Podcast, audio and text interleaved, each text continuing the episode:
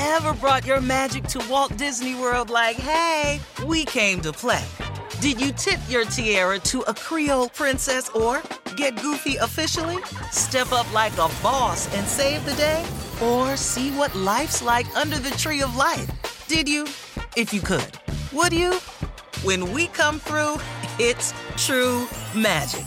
Cause we came to play. Bring the magic at Walt Disney World Resort.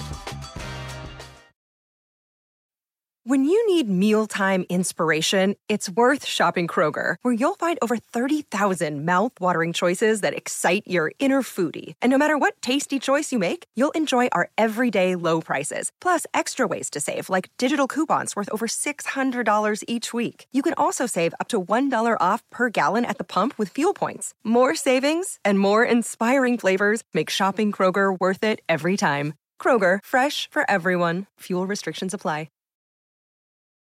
And now, and now, prepare yourself for the only talk radio show you'll want to turn up. Crank this thing. Sirius XM Pandora presents the place where your hard rock and metal voice can still be heard. Unfiltered, uncensored, say whatever you want. Hit the record button. Anything can happen, you know? I know that ain't nobody out there came to be mellow tonight, now did you? I say, I say there ain't nobody. I say there ain't nobody not out there that even wants to be a little bit mellow, now is there? Anybody wants to get mellow, you can turn around and get the fuck out of here, alright? This is the Trunk Nation podcast, podcast. with host Eddie Trunk. Hey, what's up, everybody? It's Eddie Trunk, and welcome to another episode of the Eddie Trunk Podcast, new every Thursday, wherever you get your podcast. Be sure to subscribe, and thank you for doing so so you don't miss a podcast and a news-making interview with some of the biggest names in rock. Appreciate you checking it out wherever in the world you do so. And once again, as I remind you every week, everything you hear on the podcast originated on my Sirius XM radio show, which is heard live Monday through Friday. It's called Trunk Nation. It's on Faction Talk Channel 103, and it's live 3 to 5 Eastern Time daily.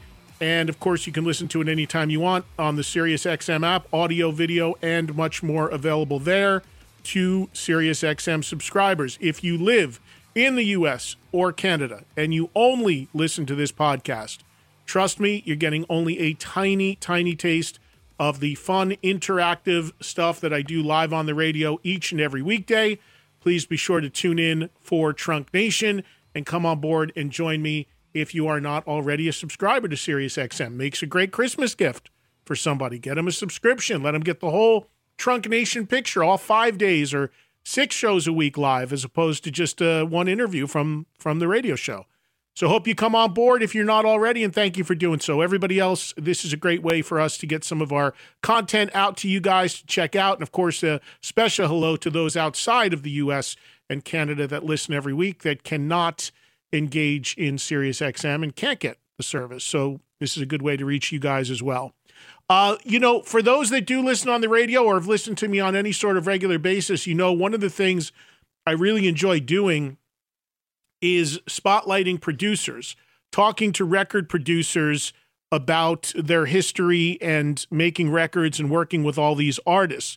I call them producer spotlights. They're a lot of fun to do. They're often very revealing. You get a completely different side of you know an artist's uh, records and how they were made and different perspectives from the people that made them and they're a lot of fun to do and i've done a ton of them throughout my career. This week on the podcast uh, one that i did from my home in vegas this guy lives in vegas his studio is in vegas and he is as far as um, new newer rock and metal one of the leading guys making records today. His name is kevin churko Kevin has worked with Five Finger Death Punch on I think every single one of their records. He produced huge records for Disturbed. He did a couple Ozzy Osbourne records. Uh, he's got quite a resume and quite a history, which actually links back to producer Mutt Lange, who he kind of learned under. And there's some great insights and stories about his time with Mutt. So if you're into the production world of making music, you're into the behind the scenes stuff, you're into hearing how some of these records were created talking to these producers is just fantastic. And this was a great conversation when Kevin came by my studio in Las Vegas, and we had a great afternoon talking about his career. Want to bring it to you this week on the Eddie Trunk podcast. Producer Kevin Churko. Some great stories here. Check it out. Good to see you, man. Hey, how you doing? Thanks for coming out. Thank you. I know- Honored. I know I can't believe I'm on your show. That that box is now checked. Oh, come on. well, I know that we talked about uh, trying to get together, and you're, the the woman who runs your studio was nice enough to invite me out. Okay. Um, I, am I forget her name. Escapes Zoe me. or Chloe? Zoe? Oh, okay. Is Yeah. it Pat Thrall's wife? Yeah. wife? Yeah. Is that Zoe? Yeah. Okay, so she was nice enough to reach out to me and said, "Come out, come out, and check out the studio." and I've been meaning to do so, but I haven't had a chance to do it. Well, you have to come. It's the uh, um, best place in town, of course.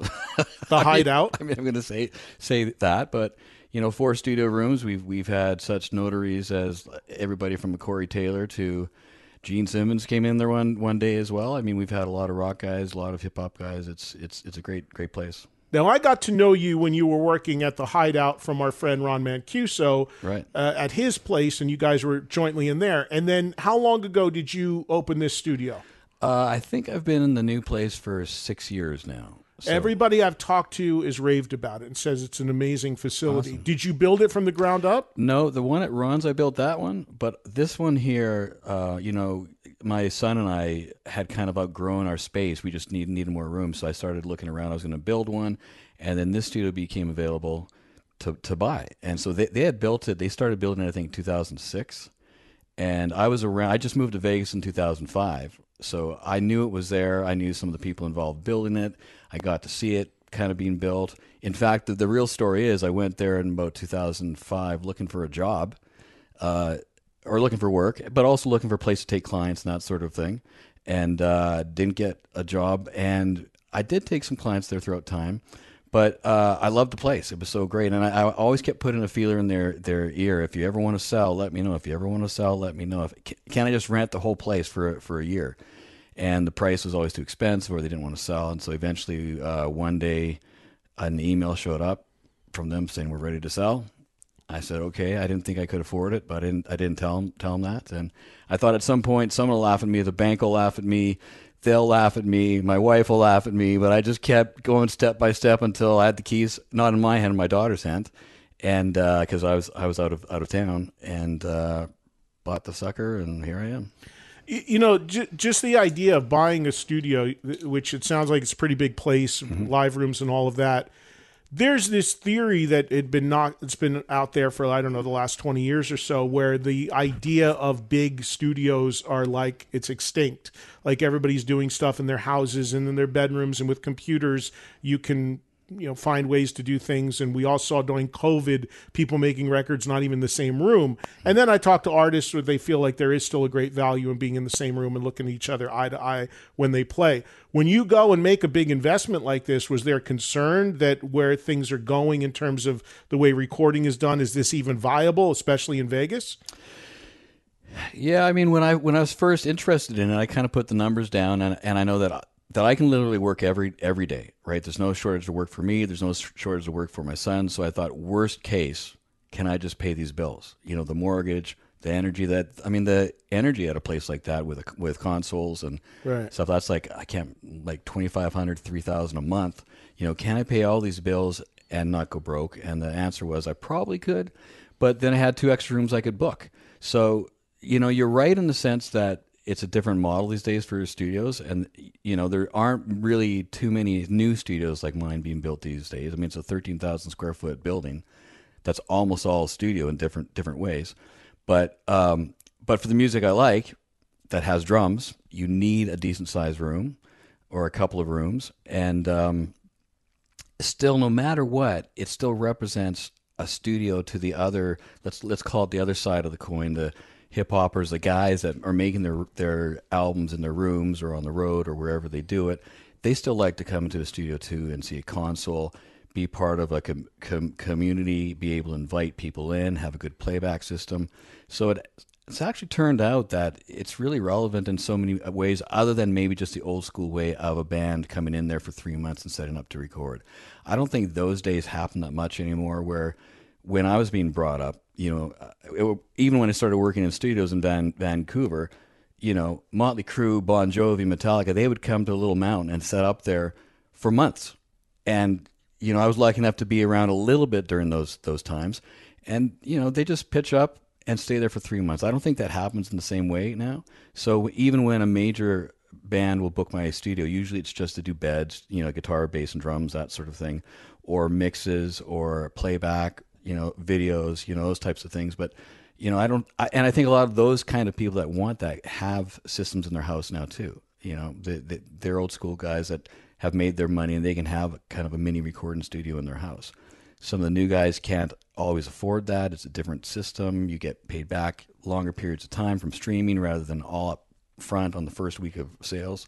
So, um, you know, but but for for me, honestly, I look back at, at that at that day when I was thinking about should I do it and go, why was I even worried? I mean, it's been amazing. Yeah, I, I think like, and I, and and you would be the guy to answer this. It seems like the reported demise of the traditional big recording studio was maybe a little over exaggerated. Now I do know a lot of them closed. A lot of the big ones, like in New York City, you know, where I have grown up my whole life and been based. I mean, some of the legendary studios there are long gone, unfortunately. LA, same thing. But you do then start to hear the rise of other places starting to pop up and people still kind of wanting that experience again. As a producer, do you think do you think artists can make great records that feel like they were made in a studio when they never even met each other and they're in separate rooms? Well, these days there's a there's a trend towards the features for artists, and so that's a similar thing to what you're saying, where there will be a band or an artist, and they'll invite someone else to collaborate. But really, what that collaboration means is that guy records in his own house and sends his tracks in, right? Not really collaboration. So, so I, you know, I don't know if I can answer that distinctly, other than to say it can be done both ways. I mean, it, it's not really collaboration. I don't feel unless you're in the same room getting together throwing ideas around, trying different different things. Right. But that's not to say that someone can't send a track to you, which I've done many times. You know, uh, via the internets, send you the file, and it triggers you in a different way, and all of a sudden the st- song starts taking a different different direction. So, I mean, you can do that. It's just a lot easier and a lot more fun when you are in the same same room. Let me go back to your beginnings. You mentioned Little Mountain. Did you did you come? Where did you start? Start. Well, I I kind of somewhat claim the Little Mountain lineage, but not because I was an employee or not because I worked under any of those guys, but basically my band and I lived in Vancouver during those days. And so um, at the time, the the manager of Little Mountain really liked our band, and we won some band wars and stuff like that in Vancouver. So he used to give us the down downtime. So he would give us like the midnight to 8 a.m. shift. What was your band? Uh, the the Explorers was that band, the rock rock band. And did they did you quote unquote make it in Canada? Well, we had a record coming out right on the verge of when Nirvana hit, and music changed at that point, and so for us it was over before it be, began. Were you doing more of like an '80s vibe? Yeah, it it was. I'd have to say that's true. It, you know, we were, you know, again, we're from, we're not from the punk rock lineage. We're from maybe the heavy rock rock lineage at Right. that that time. You know, with a little bit of pop in there too. So, um, you know, the more processed sounds and you know the records that were out at that time, right before that moment in time, was like Aerosmith. Um, what would it be? Uh, Pump. Pump, yeah. Uh, even Living on a Prayer was shortly after that. I mean, it was kind of at the height of that sort of genre. That smells like Teen Spirit came out, and then everything changed. Right, So, right. and then when everything changed, that's when I started to get into more the production end of it because I had a family by then. My son was already like five or six at that point. But just going backtracking on the band a second, because Yeah, most producers come from being in bands. You know, yeah. almost everyone I've talked to. Did, did the band was called Explorer? Yeah, Did did you have Explorers. Explorers? Did you get a record deal in Canada? Well, we had a indie deal. Um, so we had a deal. We had they financed it. But here's the thing: is that so the gentleman that was running Little Mountain at the time, uh, he basically gave us all the studio time on spec. So we were going into Little Mountain every night or as much as we could on spec. Mostly recording with uh, with my good friend now Mike Plotnikoff, who's an engineer, worked for Howard Benson, produced his own stuff, very legendary, worked on everything. Sure. And he was in that in in that lineage of he was Bruce Fairbairn's guy. You know, engineer from Kiss to the Cranberries to to Aerosmith to whatever he was working on at that time. Mike was engineering that, so Mike would record us in the middle mid, middle of the night. He was still an assistant at that at that time, so he was a lower man on the totem pole. So um, the owner or the manager of the studio gave us Mike, and we'd play at night in the club till midnight till 2 a.m. Then we go to Little Mountain. And a lot of times, you know, they had a couple rooms there too. So they had an A room and a B room and kind of a, like a C edit room. And so, you know, I would usually at the A room would be gone by the time we got there. So if, you know, one time Bob Rock was doing Bon Jovi in the A room, we go into the B room and, you know, I'd be sneaking over to the A room just to see how they were setting up drum mics and how they were, you know, look at the tracks on the board. Just try to learn as much as I can without being in that room in the daytime. What did you play in the Explorers? Drums. You were a drummer. Yeah. So you already early on, you're already taking an interest in not only just going in there and knocking out your drums, but learning how they're being recorded and mixed. You're kind of just fly on the wall, ta- being a, a sponge.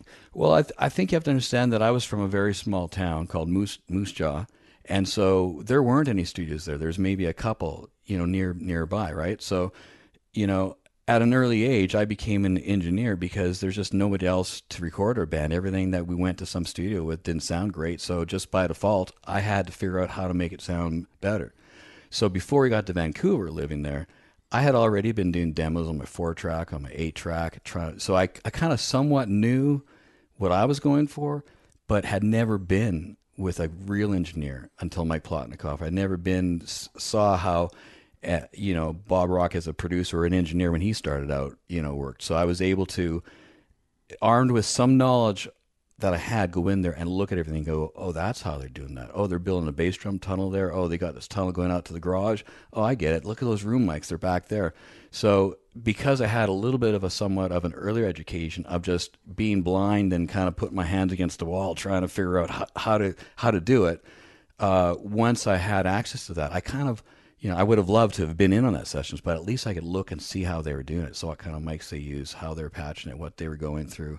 And, you know, furthermore, even more than that, you know, the story that I've only started telling recently is that because there was nobody in that studio at night, uh, Mike would start falling falling asleep about four, and us band guys, or at least me, I would hop up into the tape locker, and I'd bring down all the twenty four track two inch tapes of all those legendary records from ACDC to whatever was going on, and I just load them up and listen to the raw tracks on those tapes, unmixed, unprocessed, and I just hit the rewind button. Oh, there's a punch. Oh, there's a punch. Solo the vocal. Oh, that's so compressed, you know. But figure out, but then realizing by the end of the chain that mix sounds amazing, you know. And then that gave me sort of a benchmark. Okay, I have to be at least this good. If I can get to be this good, maybe have a, have have a shot. So you know, and then before the morning staff came in, I'd get all the tapes and take them back up there. And You're talking four in the morning. So Yeah. yeah, yeah. And, and for people that don't know, when Kevin talks about uh, a deal on spec, what that basically means is you're going in there not paying, but the understanding is if anything happens with it, then you're going to pay what uh, it's a fair price back. The, it's basically a, the the studio taking a flyer on you and a belief on you, giving you some time when nobody else is going to use it, and if something happens with those recordings, then you kind of make good on it. Yes, and it took us so long because we were all studio nuts. We were all studio heads, so it would take us so long to record stuff. Eventually, that guy got tired. Isn't the record done yet? Yeah, yeah. You're done. You got two more weeks. You got one more week. Got one more week. Got two more weeks. And, Yeah. then, and then finally, we were just done. And then we actually weren't done, so we had to go finish it at a different studio at that point. But you know, we used up our credit, let's call it. And then, of course, you know, the record didn't do much, and and he never got paid. paid Yeah, and uh, for the, and again, I just always keep in mind that people listen that aren't in, as immersed in this stuff as I am. But Little Mountain Studios in Vancouver, legendary spot where, as Kevin mentioned, everyone from ACDC to Bon Jovi to Bryan Adams to many others have all made records. And Bruce Fairbairn, one of the probably the best known guy to come out of there. Uh, who unfortunately passed away a number of years ago. But does that studio still exist? Little Mountain still there? Uh, you know, I think think Garth Richardson, producer Garth. Yeah. I think I don't know if he owns it or leases it, but him and some other people, business people, they they run a recording school out of there now, or at least part. Oh, of it. okay. Yeah. So I don't think it's an active recording studio as such. It's not what it was.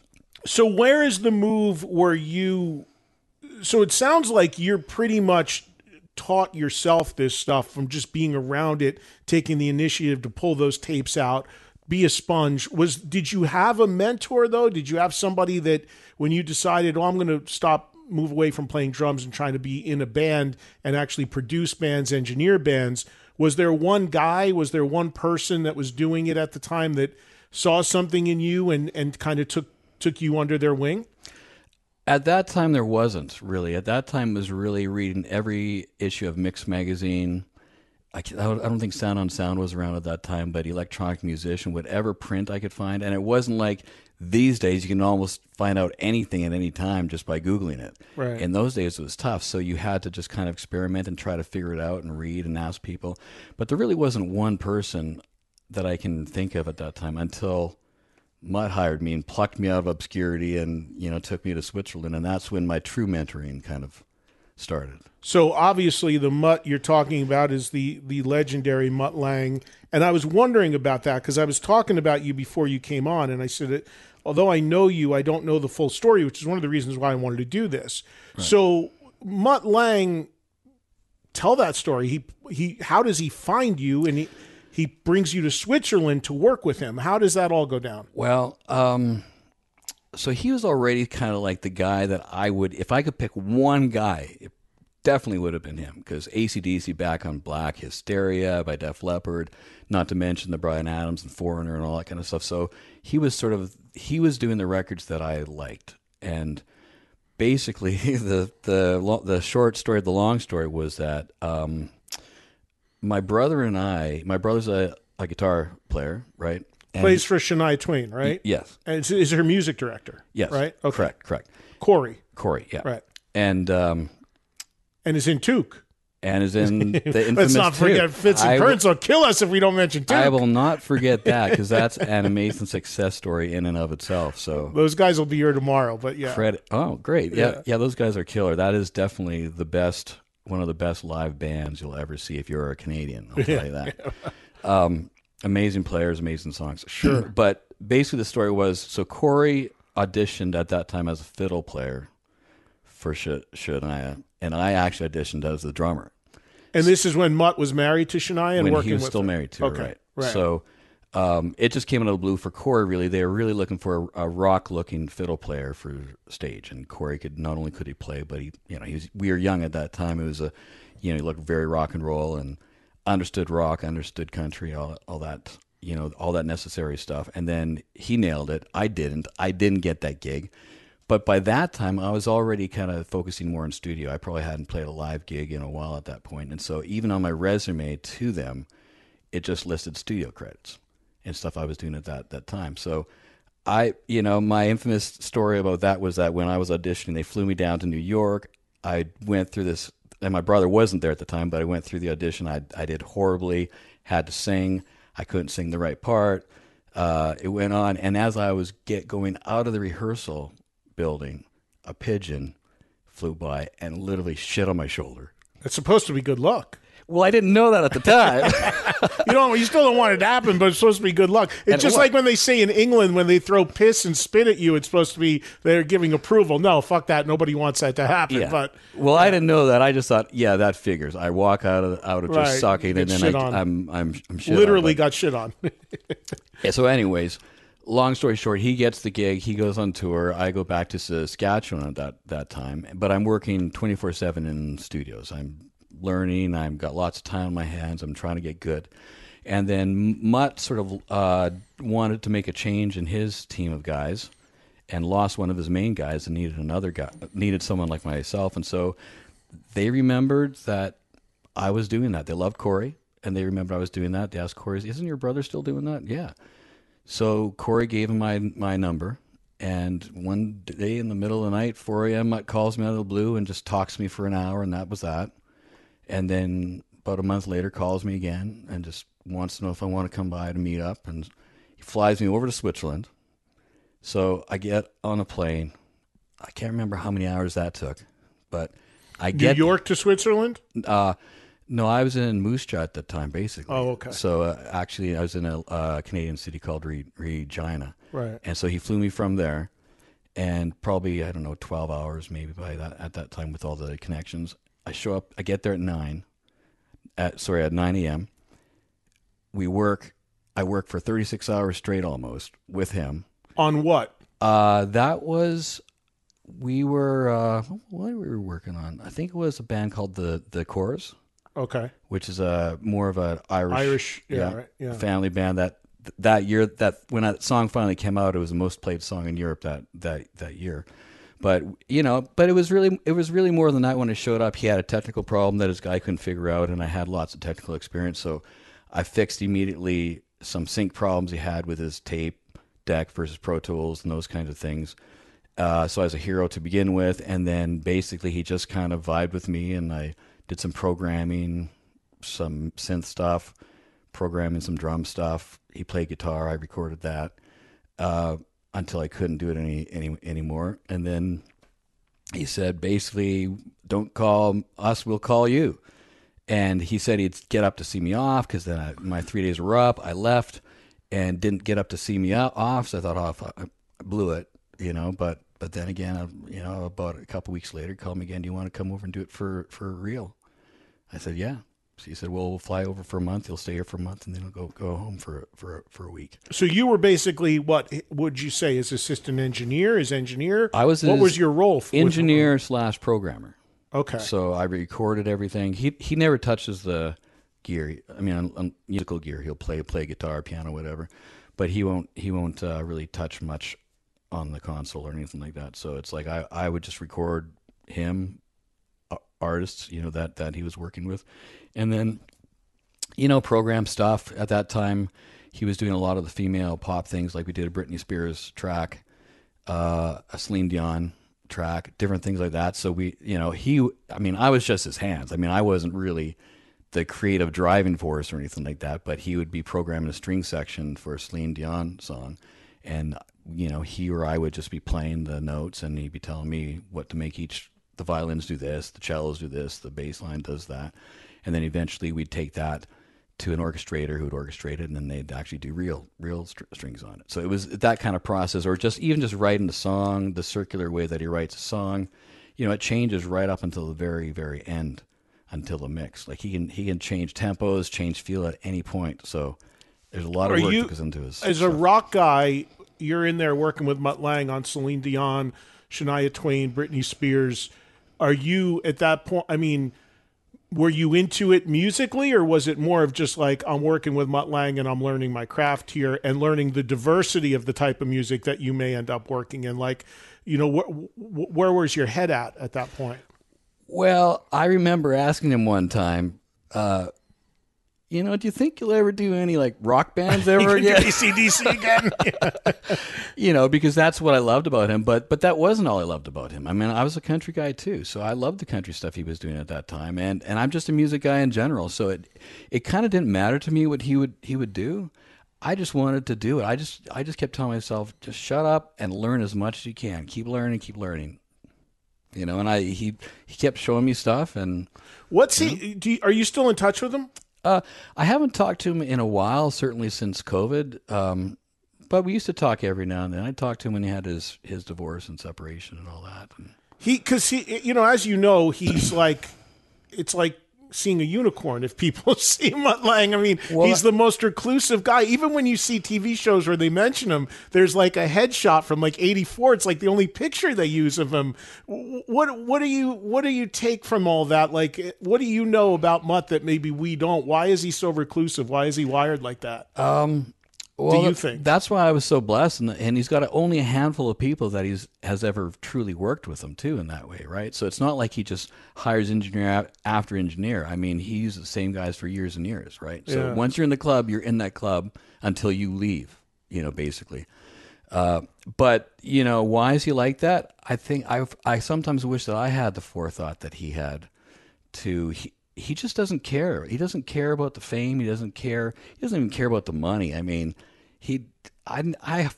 The only thing I ever saw him spend money on was good food. I mean, Right. you know, and and traveling, right? But um, you know, he'd spend money there, but he doesn't care about cars and all those big houses and stuff. He's got a great place, but it's not like he, he revolves around that. So for him it was always about about the music. Let's make the music good. He just wanted number one, number one, number one. I mean, that was Number his- one his chart. game. Yeah, Uh, He he was into chart. he just wanted to win. He just wanted to win all the time, and whatever it took to do that, that's what he was focused on, making the greatest music he could. Um, but and at the same time, you know, sometimes his validation or all of our validation is what did it chart? How much? Not just that, but how much did it sell? How were the fans? I mean, will it be an eternal song? You know, will it keep coming back again and again? And a lot of his stuff will. You know, but uh, you know, I just think that that was his happy place was, was being in that studio, and his unhappy place was probably what I'm doing right now, talking to you. Right. Right. I mean, yeah. not you personally, right, but, but, just doing interviews. yeah, He, he didn't. You know, if someone came up to him, he would uh, on the street, he would evade it as much as he can. Hey, aren't you lying? I don't know what you're talking about. I mean, I, I think part of it was that he just didn't ever want to be a maybe. I mean, I don't even want to speak for him because he is even private about his own thoughts. Right. But uh, but he he didn't. Do, he definitely didn't do it for the fame. Clearly, because like you said, how many pictures are there of him? Oh yeah, I mean, it's if he wanted to do it for the fame. I mean, he'd be the guy you'd be seeing on The Voice or whatever else. I mean, he Yeah. could get any gig he wanted He just with his his resume. Yeah, I know. Yeah, it's Yeah, it's- he's not that guy really at all. He's he just he wants to sit on the beach and hear some guy in the next in the or ten feet away from him playing one of his songs. Yeah, well, well, there's plenty of that out there. That's for sure with the his his catalog. So where do you go from there in terms of your career? What's your next moves as a producer, or Well- as a aspiring producer? Well, I was so burnt by the time I was done done with him because he works hard, and even when he didn't have to, I mean, we'd be in there 10 a.m. till 4 a.m. every single day, you know. And one at the end of my last stint with him, I worked six months straight without like even a day off. I had half a day off because we were flying somewhere, and we had.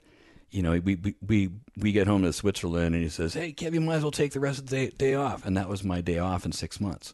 So I was ready to also armed with all the new knowledge I had and all the new skills I had. I kind of wanted to try try my own way way at it, and he fully supported that and encouraged that and helped me do that. In fact, he didn't he didn't ever get me a job and you know or anything like that. But when I was ready to go, I told him, you know, I think I want to go take a crack at LA, and and uh, he said, okay, if you want to go, you know, I'll help you do it. Here's some cash, you know, here's you know, hook up with my immigration lawyer, all that sort of stuff.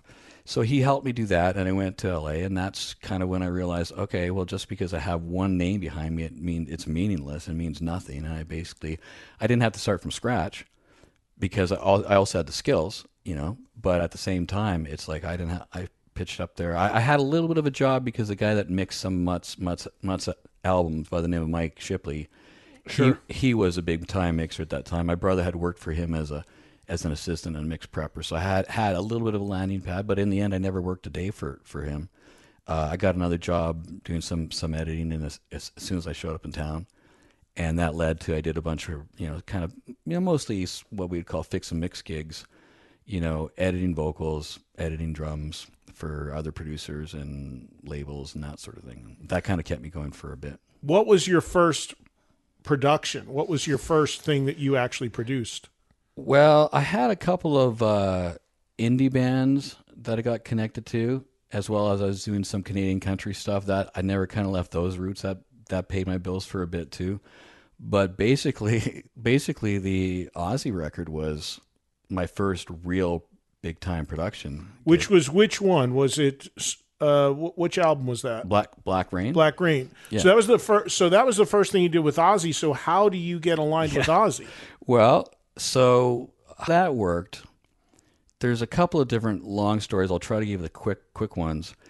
Originally, the guy who sponsored me into the country for my immigration visa owned a, uh, his Dave, name is David Frangioni. He owned a recording studio building company. He was building a studio for Ozzy. I just met him recently. Oh, he's working with a friend of mine right now on a project. I just met him. Eh, yeah. So he's the guy that sponsored me into the country and gave me my, my lease on life. So I owe him him a lot. But he was building Ozzy's studio, the one, if you remember from the TV show, the one in Beverly Hills in his back backyard there. So David's company was doing that, and uh, they had finished building drum room. It was very small, and Ozzy couldn't understand how the drums were going to sound good in that little tiny room. And so David said, "Let me call my friend," and he called me. I don't think I was working for him at that time, but he called me, and uh, I went over there and set some drums up, and I played them myself and recorded it. Called Ozzy to come down and listen to it, and they had let me know ahead of time he really liked the "In the Air Tonight" kind of you know drum sound, that gated, big gated verb sound. So I kind of hooked it up like that and played some stuff. And he literally sat down for a couple of minutes and said, "Oh, cool," and then left. But that got me in that door a little bit, at least to his staff and the people that were surrounding him, and I got to meet them. And then uh, basically, they needed a studio man manager guy, right? And I just, I'm, I, I turned it down. I said, I, if you want someone to record records, I'm your guy. If you want someone to do administration, take gear in to get fixed, be assistants for other producers, engineers. I'm not that guy. And uh, and I said so. I politely turned it down, and I thought they'd never call me again. But eventually, you know, they had some stuff going on, and and the other studio manager who took the gig was recording Zakk Wylde and, and Mike Bordin doing some some demos. Uh, Mike was a drummer for Ozzy for for many many years. And. Faith No More. Yeah. Yeah. Uh, awesome dude. So they were doing some demos, and then this is a guy named Zach Fagan who was working for them at the time. He had to go to Florida to do some other stuff, and then they called in me as a sub. And luckily, Zach was my my Zach Fagan was was my friend, and um, and we just kind of vibed in the right way. Zakk Wylde and I vibed in the right way, and I was, you know, I've been doing this a long time, a lot longer than Zach Fagan had, so um, they just liked what I was doing, and they called me back. Uh, So I left. Zach Fagan came back, and then uh, Ozzy and Zakk Wylde called me back about a week later, asked me if I wanted to come back and just do do some more. So I was really just an engineer at that time to facilitate a home studio, and I think that once they realized how great it could sound at home, then Ozzy said we can make the album here. And then again, you talk about the big studio versus the small one. Well, in that case, the home studio is what kind of got me that gig was that I was able to parachute into that envir- environment, make a small studio sound good, and get to know those guys. And it just kind of built little bit by, you know, each day at that that time. So doing, and you you did more. You did my rough count at three or four Ozzy records, right? No, I I- well, I only did two, but I mixed a bunch of reissues and some different things like that, and live a live record or two live, one live record, and then an iTunes live thing, different different things. Like So you're you're so Ozzy was really where the name Kevin Churko as a producer engineer got on heavy rock fans' radar. Then it sounds like. Yeah, that was my first thing of note where I was responsible for what it, what it what it was. and you then go the the band that I know that you I believe you've had the longest affiliation with is Five Finger Death Punch. Right. So you you mentioned that you relocated here to Vegas in 2005. That was from LA. Yep. So what facilitates that move because right now as we sit in 2022, I mean there's a ton of people have relocated to Vegas.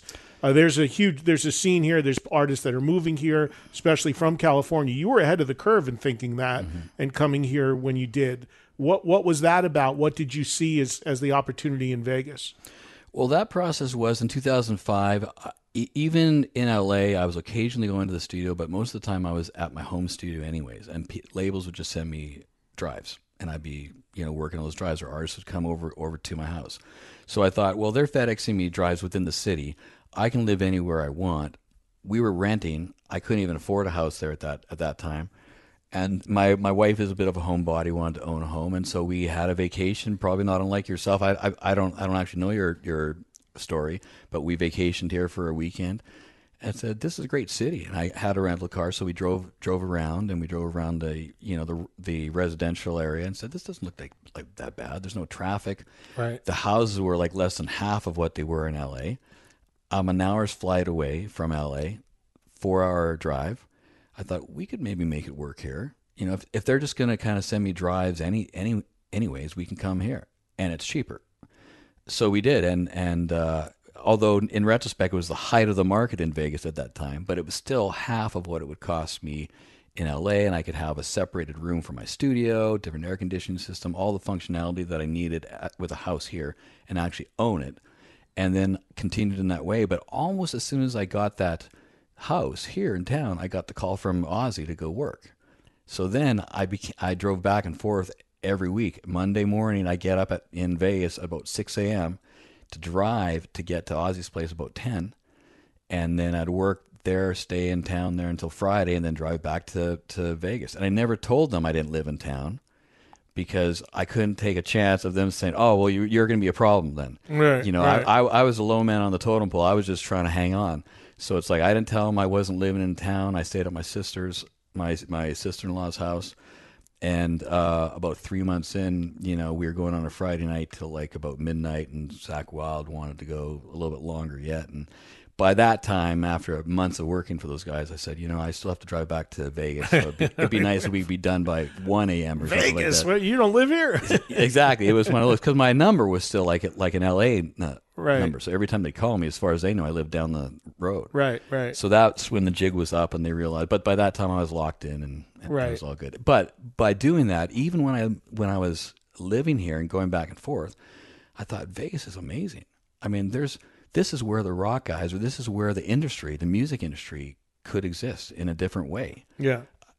Really, because you are so close to LA, but you're out of it. Right. So different environment, no traffic, plus lots of ways to get into trouble here Yeah. that guys succeed or fail a lot of times based on on that. I mean, if you can't get a handle on your vices here, it's a dangerous town. Totally. But if you can, then it's an an, an amazing town. And sure enough, I mean, I had to fly back into LA, and I had the system down, get on the flight. You know, two hours from my door to work, or four hours from my door driving.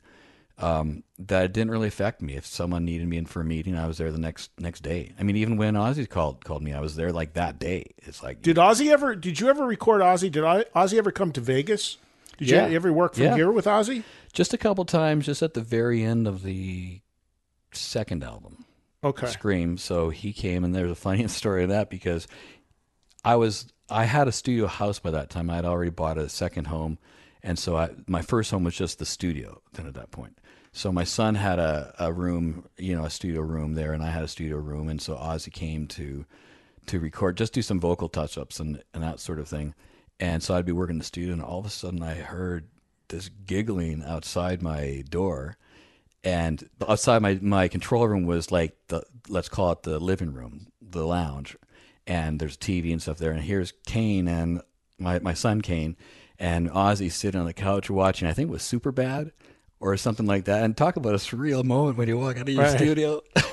Your And- son and Ozzy watching a stoner movie or something. and Billy laughing, like not just you know Right. chuckling. I mean, having a great time. I mean, I mean, he didn't even want to go go work at that that that that point. Then. yeah, So- yeah. yeah, so he came there there a couple times. Not to mention, imagine if you're in my HOAs. You know, in Vegas, there's a lot of HOAs, guard gated. I mean, here's Ozzy coming into not a well-to-do HOA, let's call it, Right. And he's getting out of the limo. It's 105 out. He's wearing all black, got his gold, you know, chains on and whatever, and coming up my walkway. I still to this day wonder what my neighbors were thinking when that scene. Well, I think about that here because I told you, you know, I was telling you how to get to my place here in Vegas, and uh, you know, to answer your question, I, I I've always loved this city. I started coming here in the '80s, and I came here as just you know a kid at that point that just loved having fun with my friends here. You know, Mm-hmm. uh, but I had the idea of wanting to move here like 20 years ago. I've still, contrary to what people think, I still do not live here full time. Right. This is only a second home. I'm still based in Jersey, and my family's there and all that. But um, ultimately, I do want to relocate here full time. But it's funny when people, um, you tell people how much you love Vegas. The assumption is, well, you must be a party animal, Right. You must be the guy Or that wants- gambler. a gambler Yeah. or a drinker, or you're out every night, or you want to be out till three in the morning and in the casinos. They don't know because most people come here and that's what they do, and I get that. I did that plenty, but they don't know there's this whole other world in these suburbs, and and it's a it's a completely different thing. Because I, as I'm sure you, I mean, I come here constantly. I've rarely stepped foot in a casino, but Yeah. so it just depends what you're looking for. But if you want that, Yeah. or if you want a great restaurant or enter, entertain, entertainment, it's 10 minutes away. And if you need to be in LA, it's close. So it, it really is great. But to have gotten in when you got in, I mean, were you concerned that uh, you would have trouble getting? Well, it worked out because the band that you really got aligned with it was based in Vegas and Five Finger. Myrtle Beach is the beach. 60 miles of bright sand, water, and a wealth of wonderful music playing day and night. You can step into a simple beach bar and discover a surprising level of exciting musical talent. A place to kick back and groove to the enticing soundtrack of the most unexpected vacations around. with nothing but good vibes floating through the warm ocean air. Plan your own music field trip to America's Jukebox at visitmyrtlebeach.com.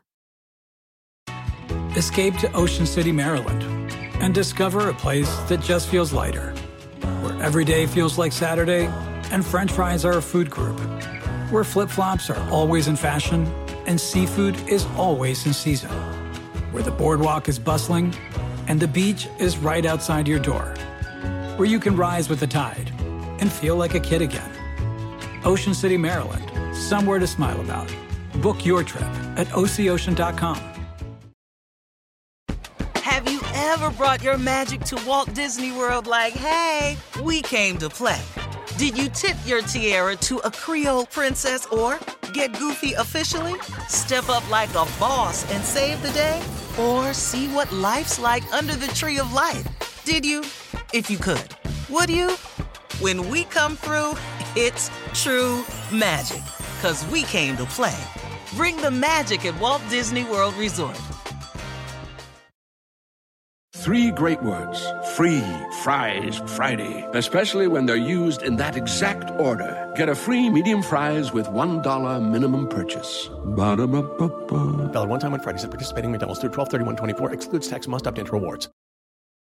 How did you get connected with them? Was it they are based here in Vegas? Was it just being same place, same time? Did they know what you had done with Ozzy? Where did the connection come? Uh, well, interestingly enough, the connection is on your show tomorrow.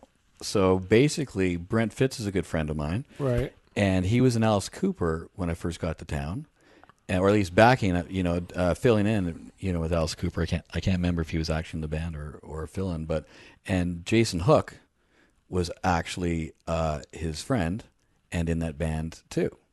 And so With Cooper. yeah, Right. Yeah, that- yeah, that's how it worked. And Yeah, so I, Hook was in Coo- yeah, Cooper for a bit, So. I'd gone to uh, Palm Springs or somewhere to see those guys play. Fitz introduced me to Jason, gave him my credit list and all that, and then he kind of, you know, Fitz just kind of kind of pitched me to Jason as as a great guy. Fast forward a couple months later, Jason gets the Five Finger gig, and he introduces me to the band, or Fitz and Jason did. I don't know how it really worked out, but pretty soon I'm sitting at a at a T, TGIF here in town with a couple guys in the band talking about it, and then um, basically all they wanted though they had already had a record out, and they recorded it largely themselves and produced it themselves. So all they wanted me to do is they wanted me to produce drums and vocals. And uh, in the end, I said, you know what? That's.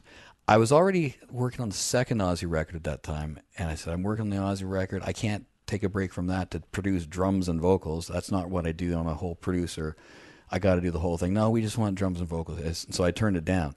So I turned that down pretty much twice. And then Zoltan, the leader, finally calls me and says, What will it take for you to sign up? Do the whole record. Yeah. I, well, I said, you know what? This is what it'll take. I'll sign up. I'll go to Sharon, get some time off from the Ozzy gig, and I'll Uh, and I'll produce this. But if I and I'll even just let's just go on the premise it's drums and vocals. But my feeling is by the time I get in there, you're going to realize I'm more valuable to do the whole thing. And if I do that, we have to adjust the contract. You have to give me credit where credit's due. That's all I asked, just to be fair. And he said okay. And so you know we started a couple months later. And holy, eight albums later, now we're here. I mean, I've done literally done eight records with that band. You were talking earlier off the air during the commercial break. You were saying that one of the hardest things for you to do is to pass on doing another record with a client you've had a long relationship with. What makes it? What makes the relationship with Five Finger Death Punch so good that you can go eight records with them, including the newest one, right? Yeah, yeah. What, what, where's the? Is it just? Is there a chemistry with those guys? Is there a connection? How to? It's it's rare uh, any producer to have a history like that. Even with Ozzy, who you had a great relationship with, you have not done the last two Ozzy records. no. So uh, to have a, a run like this with one artist and and the amount of success is incredible. What where do you what do you think that comes from with you and that particular band? Uh, where does that come from? I think it's a combination of a whole pile of things. One is obviously my skill set is very conducive for that band. The things I bring to the table really help that band a lot. They have such natural talent, and Ivan, the singer, is an amazing singer. I mean, it's hard to find that guy. So I knew I had that guy at least. Um, they're great musicians. I could I could I could help them be better, and then also it was a matter of convenience. We both live in town, so it's easy. Uh, and then once success started happening, it, it, was like, wow, this is really great. And and um, you know, they they were and are a complicated band on any given day. Let's just put it like that. And I think that that my calm nature helped them focus on making records rather than drama. Even though there's never any shortage of drama with those with any good band. I mean, right. it's always oh, I know. Doesn't matter who it is. I mean, oh, I know. the best bands are the ones that are the most contentious in a certain sense. And I, I think that I that I was able to be friends with everybody and not take sides and just get the record done and help them be their best. And they and then on the other side of it, they were loyal. I was loyal. You know, I think their label at one point sued them for not working with anybody but me, and they were ready to not like go to court to use me as a producer. So how can you say no to that the next time they come come calling, right? So there was a little bit of a, you know, loyalty there, and you know the success also spoke for itself too. I mean, it, I I think that the longer you go on, the, the more you can find the special people, the the more you want to stay with them, and and you know there there's a lot of special people, including Jason Hook tomorrow. You know it's coming, so Yeah, yeah. I mean, he's no longer in the band, but Right. but for six records, I mean, he was a big part of part of that. And I know he's working on something new. Hook Yeah, is, and he's got something coming down the pike. Are you working with him on it, or Uh, not specifically at this time, right? You know, um, yeah, uh, uh, only because I'm taking some time for myself. We had mentioned on the I mentioned on the break that uh, you know during COVID I got a taste of what it was like not not be working not to work nonst- every day, seven day, days a week, and it's like wow, this is what living is really like. Like I can be in my pool in the afternoon when the sun's shining, not just late at night. Right. Um, you know, but I certainly fully support Jason. I've heard some of the songs he's working on; they're killer. So Yeah.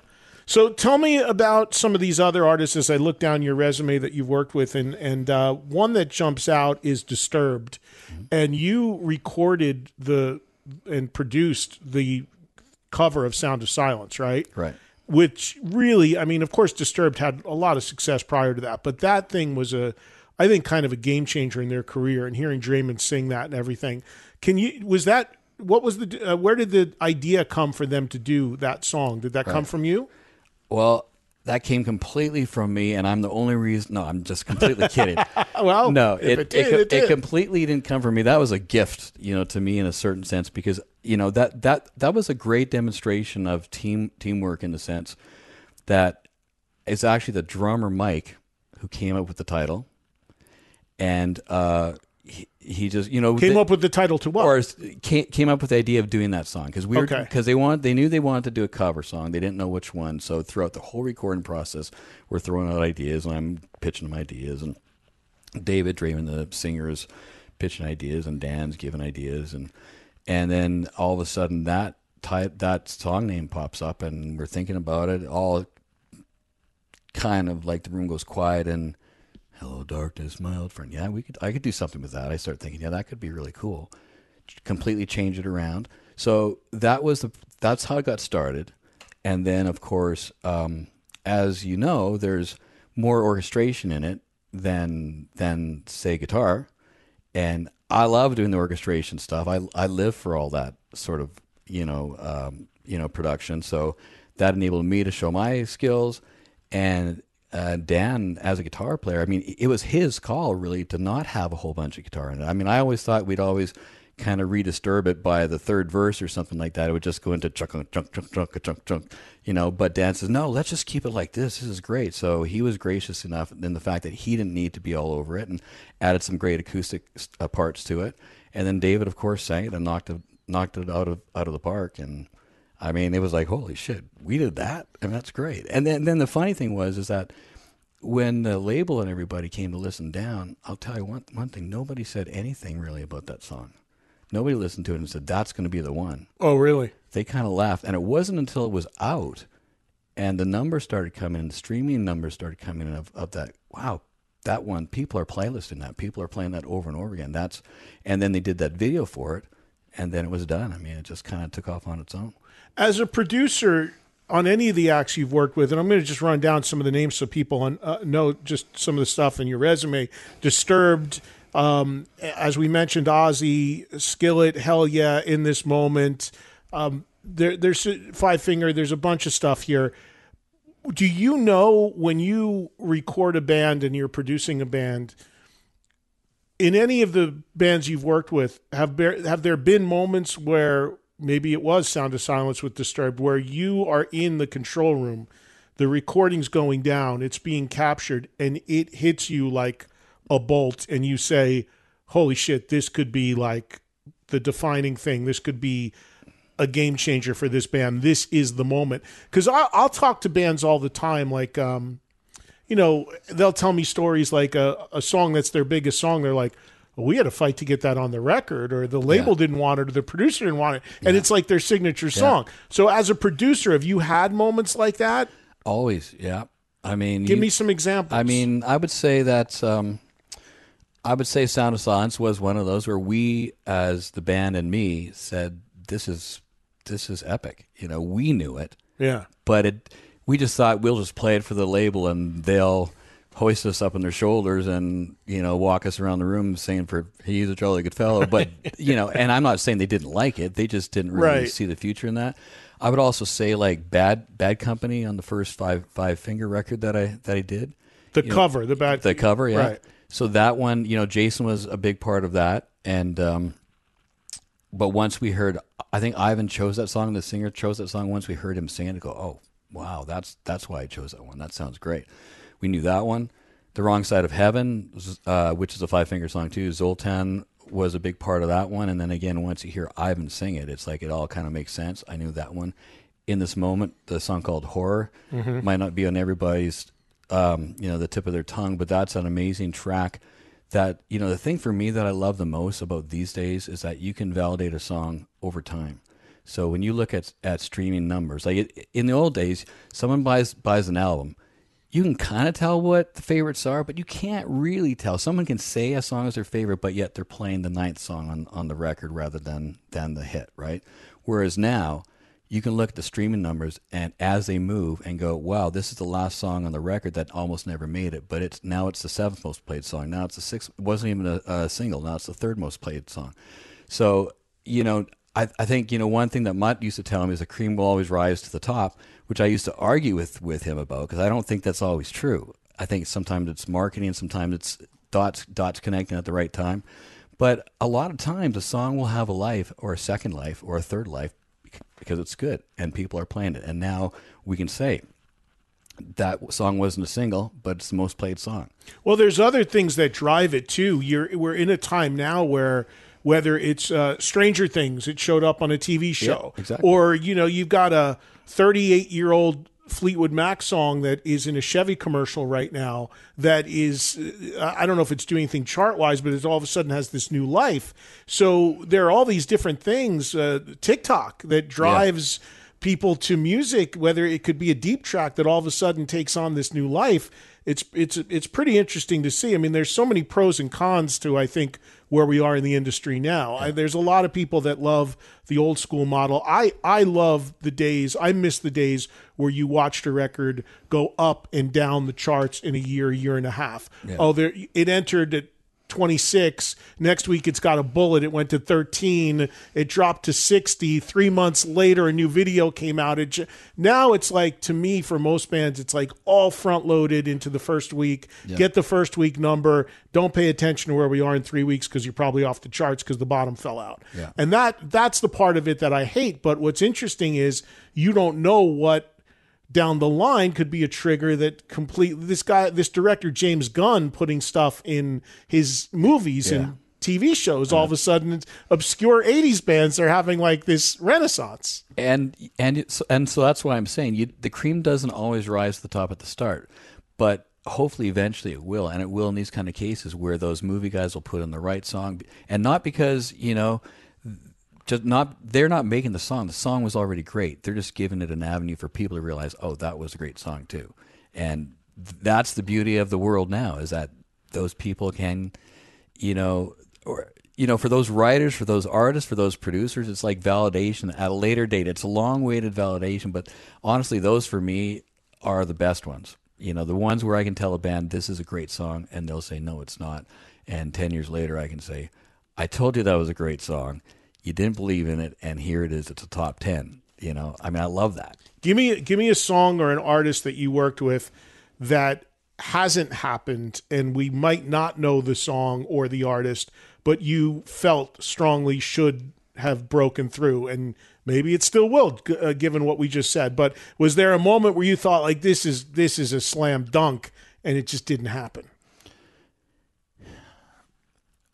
Well, I've been I've been pretty lucky that most of the things that I've worked on have at least had some kind of uh, you know su- success. I, I would say the let's call him the country rock guy I'm working with now, Corey Marks. Um, you know, he's still going to happen at this at this point. Uh, we're just on record number two. You know, Now, is it? I think I just met him. Is he the artist that has the big country career and is making a move into rock? Do I have the right guy? uh, probably Maybe not. Are you talking about Hardy or are you talking about Corey. Corey?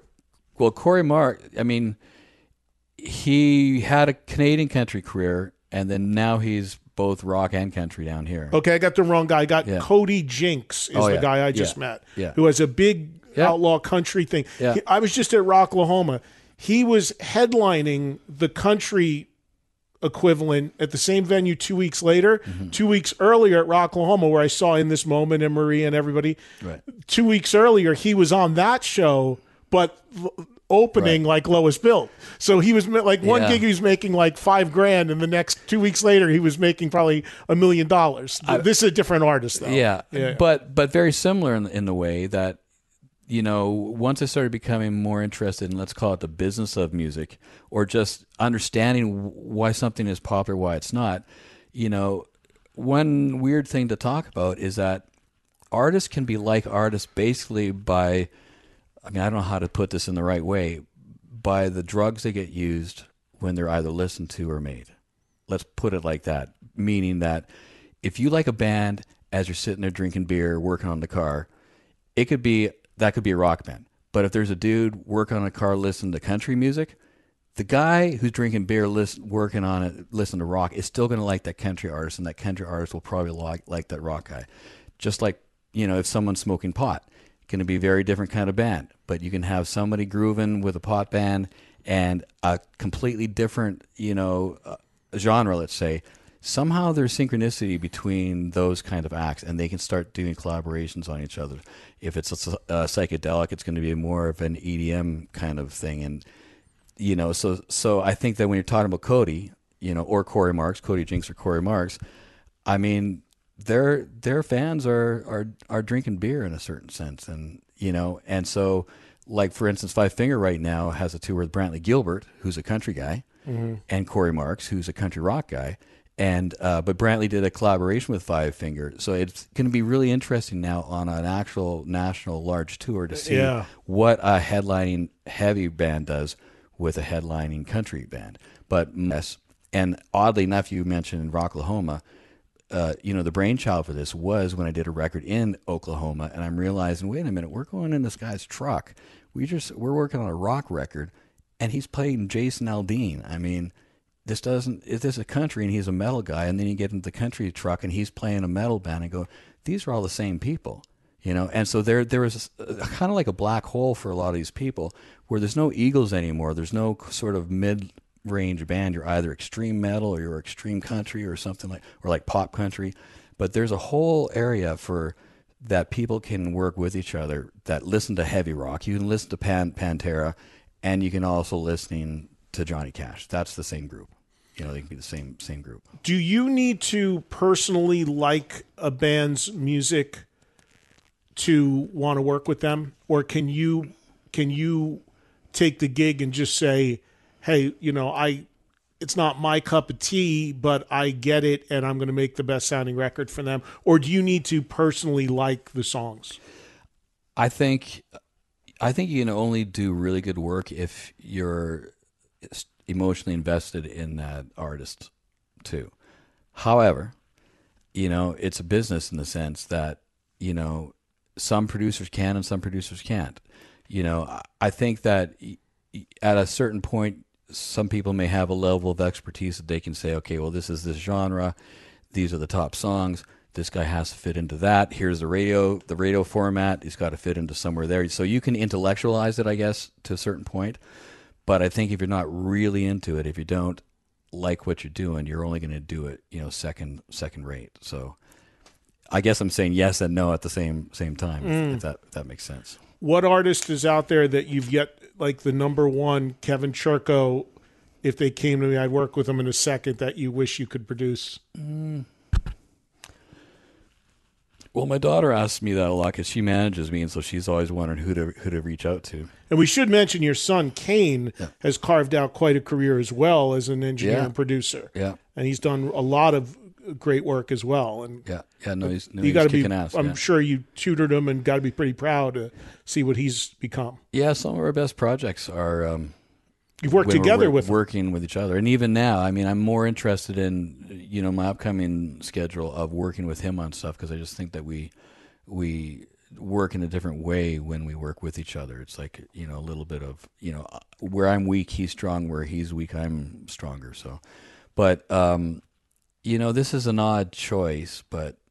Steve Earle, I don't know if you know who who he I is. know he is, sure. He's an outlaw country guy Right. But you know i guess you know i don't really do records like that. And and you know sometimes my fascination with an artist is more so because i can't figure out how they're how i like it that much. You know it's like i'm even trying to figure it out. So when you got a guy that's so raw like that and it's just song oriented and he can pitch up with an acoustic guitar and sell it i love that because i've done you know, let's call it the Def Leppard-ish kind of productions, bigger production and, you know, exotic, you know, recording and that sort of thing.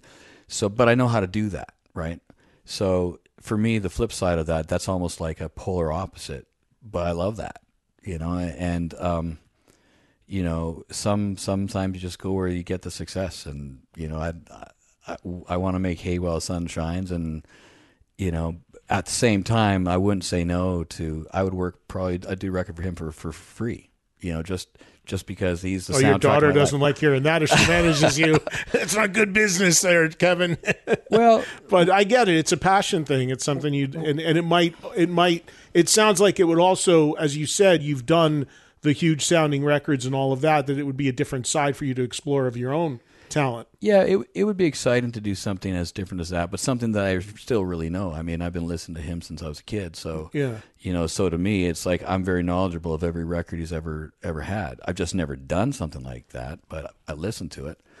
Um, but not just outlaw country stuff. I mean, I mean, there's so many artists that I'll I'll listen to that I I I couldn't even do a record. There's lots of sort of jazz records that I like that I'd like to work with some some of those guys or do a record like a Chet Baker or someone like that. You know, a, it, it, I don't even know if I could do those kind kind of things, but you know that That's the challenge. That inspires me because I don't know how it's done. Whereas most rock records I can listen to and I kind of know how they're all done. Ever pass on somebody that came back to haunt you? Oh yeah. Can you give me one? Well, I'll tell you one. I didn't necessarily pass on it because they didn't offer me anything, but let's just say I didn't try hard. And that was actually Imagine Dragons. Okay. Who are Um, local. Yeah, yeah, local Vegas, band too. yeah. And you know, they invited me over to their their studio. You know, they were working out of the Killers studio at the at the time. Um, you know, obviously a great singer and everything, but I was so busy, and you know, maybe I wasn't completely what fit into what they were trying to do, and so you know, we kind of hung out for a little bit of time. But you know, I you know, some sometimes artists needs you to show interest. let's let's call that Right. like that, and maybe Yeah, I didn't feel a little wined and you know, but it's not like they offered me, "Hey, do you want to produce this?" and they turned it down. It was like, "Hey, come over and hang out," and then you know, it's just nothing ever comes of that. I probably could have massaged that relationship a little bit more to to do something like that. But anyway, they found the right guy for their band, any, anyways. So Right. it's like I probably wouldn't have made it like that. It probably would have failed if I would have would have done it. So, you know, that band. I mean, I try to for, forget the ones that that that got away. There's no point in dwelling on on that. I'm very grateful and happy with the ones I got. So, Right. you know, I've I've, I've really managed to have been blessed in so many ways of the artists that have been, uh, been able to work with over and over again. You mentioned Five Finger Eight records with them, six records within This Moment, three records with Hellyeah, and you know with with Vinnie Paul. Mean, Sure. I mean that was amazing working with him. So you know I'm very grateful for for what I've been able to to catch. The ones Yeah. the ones that get away. I mean that's that's just life. Yeah, yeah, no doubt. So going forward, we got a couple minutes here left before we have to wrap it. You're you're working on uh, these these samples and these things that you're building out. These would be things that other producers could essentially buy or license from you if they wanted to use your sounds, your tones, whatever it is that you're you're developing. Yeah, so a couple things. So so a drum sample sample library, largely because I mean I'm a drummer, so that's I've spent a large part of my life learning how to record drums, make good sounds. Um, so I'm fascinated by that, and that's something I can do in my own time and poke away at it when I want to. Plus a plugin, um, which is like a audio equipment for, for your listeners who maybe aren't aren't aren't engineers. You know, a plugin library as well for for a particular company. So I won't be selling these things myself personally. It's for another another company. So I can just worry about having the fun and making making the stuff, and they can worry about. But you're still going to make records. Oh yeah, You still Oh, want yeah. to produce bands going Yeah. forward. Yeah. And wh- who's your favorite drummer? All time. Who's my favorite drummer of all time? Brent Fitz. Is that right? You got to say that because you're going to see him. Or, uh, Fitz is great. Don't get me wrong, but I was expecting a Neil Peart or something Well, like that. You know, Neil's Neil's pretty pretty badass too. I'm not gonna, you know, I'm I'm I'm sure Brent would probably bow to to Neil. Right. Um. Uh. Yeah, I mean it's it's hard to go wrong when you're talking about. I mean, Canada's had a lot of great drummers like that, but but Neil is certainly at the top of my list. Yeah, yeah, no doubt. Well, listen, man, this is um, you know, I appreciate all the time. If there, do you have any public like uh stuff you want to put out? Do you do social media or anything like that, or Uh, you have the Mutt Lange school where you're on you're off Well- the grid? well, I'm. I, I mean, I have to be honest and say I'm getting ready to do the Mutt Lange thing one day. I mean, I do have social media accounts. I do have an Instagram account. And Just under your name, I, Kevin I just don't- yeah, just just Google Kevin Churko. Okay. You'll, you'll you'll find it. I I don't I don't really do a lot of that. I don't put a lot of stuff out out there, but but occasionally I do.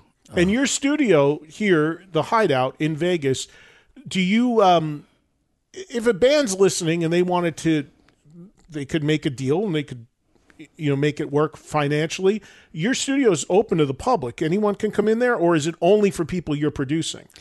No, no, oh no, um, no. uh, So there's there's five studios there basically. So on generally on any given day, I'll be in one, Kane will be in another one, and then and then there's two or three available. So, So it's open. So while yeah, so literally while we're in one room, we could have Barry Manilow or Corey Taylor or um, you know Miley Cyrus in the other room. Right. I mean, we've had everybody from Lil Wayne there to every genre. It's it's just basically a, commer- a big a big commercial recording studio, and I just happen to work work there. I got it, and That's what that music means. Thank you so much for doing this.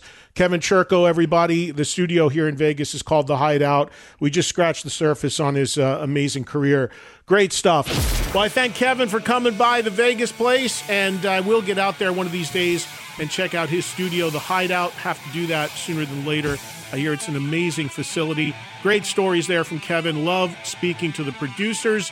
Coming up on the radio show, actually, which eventually I'll bring to the podcast, I'm going to do one of these uh, producer specials with Mike Varney, a legendary guy who has been behind so many of the big name guitar players that went on to have great success. So I'm looking forward to getting that in the can, and I'll let you know when I'm going to air that. Course, first on Faction Talk 103 for Trunk Nation on Sirius XM, and eventually I'll get some audio on the podcast here down the line. Thank you all for listening to the Eddie Trunk podcast. Please be sure to follow me on social media at Eddie Trunk, Twitter, Instagram, Facebook page. And thanks to Joel Pollock for producing as usual. I'll see you guys next Thursday for another all new episode.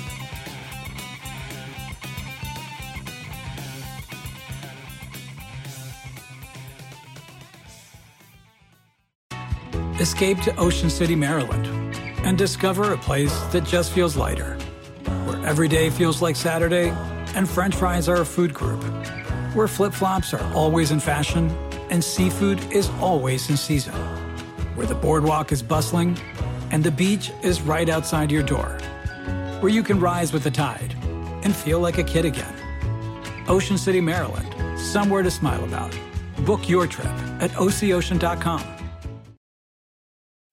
When you need mealtime inspiration, it's worth shopping Kroger, where you'll find over 30,000 mouthwatering choices that excite your inner foodie. And no matter what tasty choice you make, you'll enjoy our everyday low prices, plus extra ways to save, like digital coupons worth over $600 each week. You can also save up to $1 off per gallon at the pump with fuel points. More savings and more inspiring flavors make shopping Kroger worth it every time. Kroger, fresh for everyone. Fuel restrictions apply.